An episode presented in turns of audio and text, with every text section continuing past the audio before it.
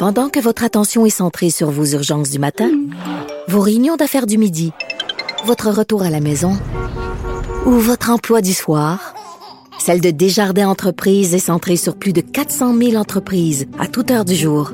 Grâce à notre connaissance des secteurs d'activité et à notre accompagnement spécialisé, nous aidons les entrepreneurs à relever chaque défi pour qu'ils puissent rester centrés sur ce qui compte, le développement de leur entreprise. Bon mercredi à tous. Aujourd'hui à l'émission, il y a Vincent Marissal de Québec solidaire sur la responsabilité de Power Corporation envers les retraités du Soleil et de Capital Média. Vincent Marissal est évidemment un ancien chroniqueur à la presse qui, lui, profite, et il le dit, là, du fait que la famille des Marais et Power Corporation ont carrément garanti les retraites des employés de la presse. Ensuite, il y aura le ministre de la Forêt, de la Faune et des Parcs sur le problème du caribou forestier. C'est un problème vraiment intéressant, inquiétant pour, pour la faune et qui implique euh, la gestion des loups, imaginez-vous-t-on. Mais d'abord, mais d'abord, il y a un compteur en studio.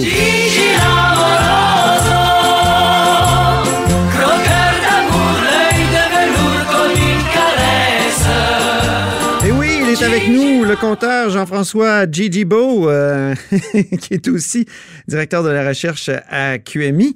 Deux sujets aujourd'hui. On revient sur l'hydrogène parce que c'est un compteur hydrogéné hier qui nous a fait toute une chronique. Oh oui. Et ensuite, on parlera de Capital Média, qui est en... les problèmes de Capital Média. Ouais, ouais. D'abord, l'hydrogène. Oui. On ne dira pas le- l'ensemble du contenu d'hier, mais essentiellement, on se demandait que fait le gouvernement du Québec et ses millions dans la filière euh, hydrogène. Euh, on a de la misère à trouver pourquoi.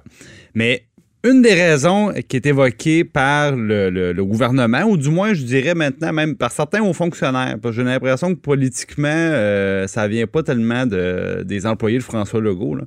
On nous disait, ben, on veut apprendre sur cette technologie-là. Donc, est-ce que ça marche dans deux pieds de neige? Est-ce que c'est fiable? Est-ce que c'est dur à réparer? Bon. Comme si Toyota avait pas des bancs d'essai, tu sais. Ben oui, exact. Bon, fait que là, la- l'argument pour dire on veut éprouver la technologie. Fait que là, je me suis dit, ah, mais ça doit être pour ça que c'est le gros garage gouvernemental qui a fait euh, la, la- la location long terme des 50 voitures. Le centre de gestion des équipements roulants. Ça, Antoine, là, c'est un gros garage qui appartient au gouvernement et avec, dans le fond, des employés de l'État qui travaillent là-dedans. C'est un garage, carrément. OK. Alors, moi, je me suis dit, hmm, je dis, des voitures à hydrogène, c'est plutôt récent comme technologie. Euh, il n'y en a pas sur nos routes ou à peu près pas. Euh, les pièces sont pas disponibles parce que les voitures sont pas en vente. Alors, je me suis dit, est-ce qu'on s'en occupe de ces voitures-là à notre gros garage gouvernemental? Ouais. Ben, la réponse, c'est non. Je, leur- ai demandé hier, et donc, les voitures, si par exemple, tu as le groupe, là, la, la- ce qu'on appelle la, la pile combustible qui est défectueuse ou qui, besoin, qui a besoin d'entretien, ben, on n'est pas en train d'apprendre sur la technologie puis de valider certains concepts. On prend la voiture puis on l'envoie chez Toyota. Puis quand elle est réparée, ben, ils nous la ramènent. Donc, on apprend quoi de ces expériences-là? Je serais bien curieux d'avoir la réponse, mais chose certaine, les gens de technique qui pourraient dire Ah mon Dieu, on voit que, par exemple, l'autonomie change avec le froid ou que c'est pas durable ou on a observé plusieurs bris de. de- bon, mais ça n'existe pas, ça. C'est euh, Toyota vient chercher sa voiture quand elle est défectueuse, puis il la ramène après, puis ça finit là. Bon, fait que là, si c'est On n'est pas en la train de former des mécaniciens en pile à combustible, ça c'est certain. ben, en tout cas, chose certaine, on n'apprend pas grand-chose. Alors, alors, peut-être que c'est juste le bonheur de voir les personnes qui conduisent ces voitures-là. Peut-être on regardera qui conduit ces voitures-là. On est rendu là.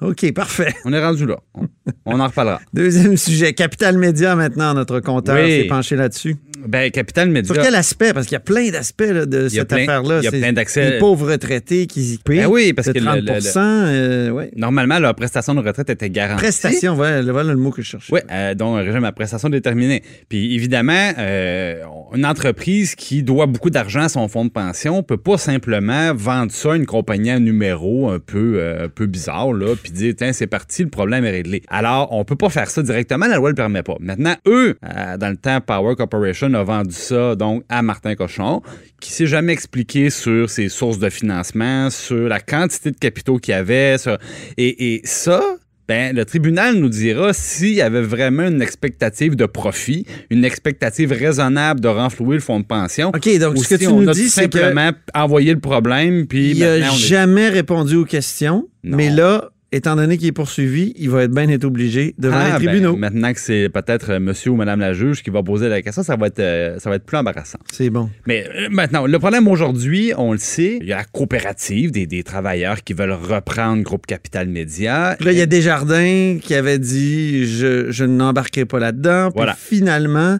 après avoir été poussé par M. Fitzgibbon, le ministre de l'Économie, va se pencher là-dessus. C'est ce qu'on a appris là, cet Ben, après-midi. ils revoient leur position. Bon, donc, deux choses par rapport à ça.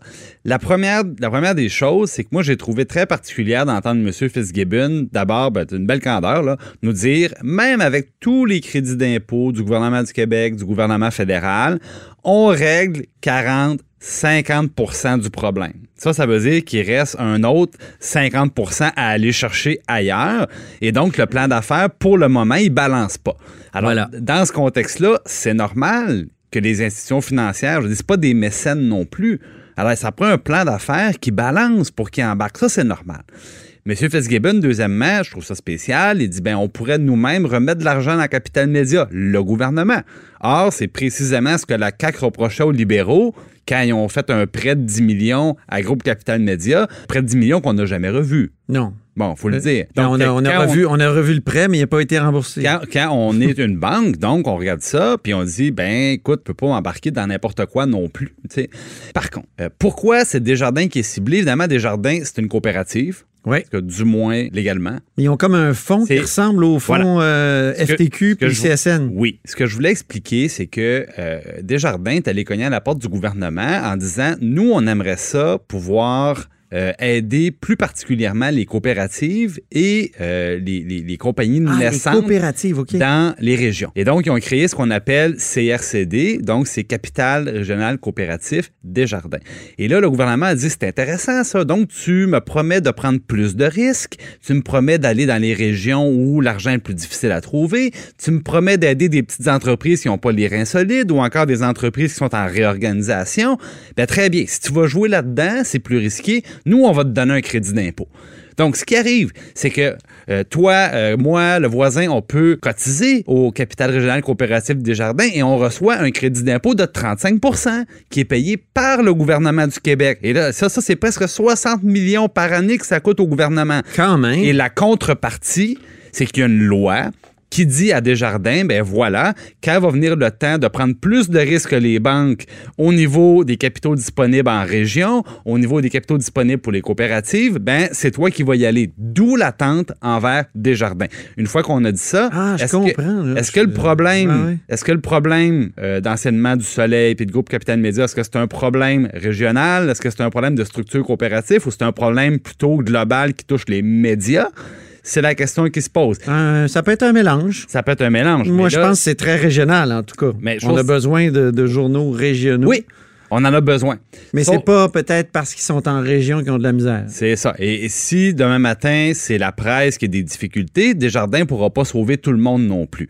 Alors, moi, je reviens à l'essentiel aussi, c'est-à-dire que M. Fitzgibbon l'a dit lui-même, l'aide gouvernementale fait la moitié du chemin.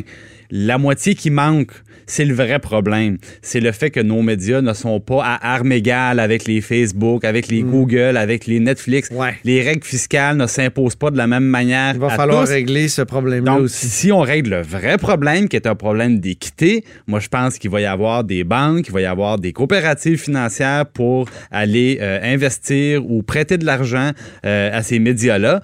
Et euh, ça, pour le moment, ben, le gouvernement doit se regarder le nombril, pas seulement pointer les autres puis dire oui, le- le plus important dans ce dossier-là n'a pas encore été fait. Merci beaucoup, Jean-François Gibault, notre compteur et accessoirement directeur de la recherche à QMI.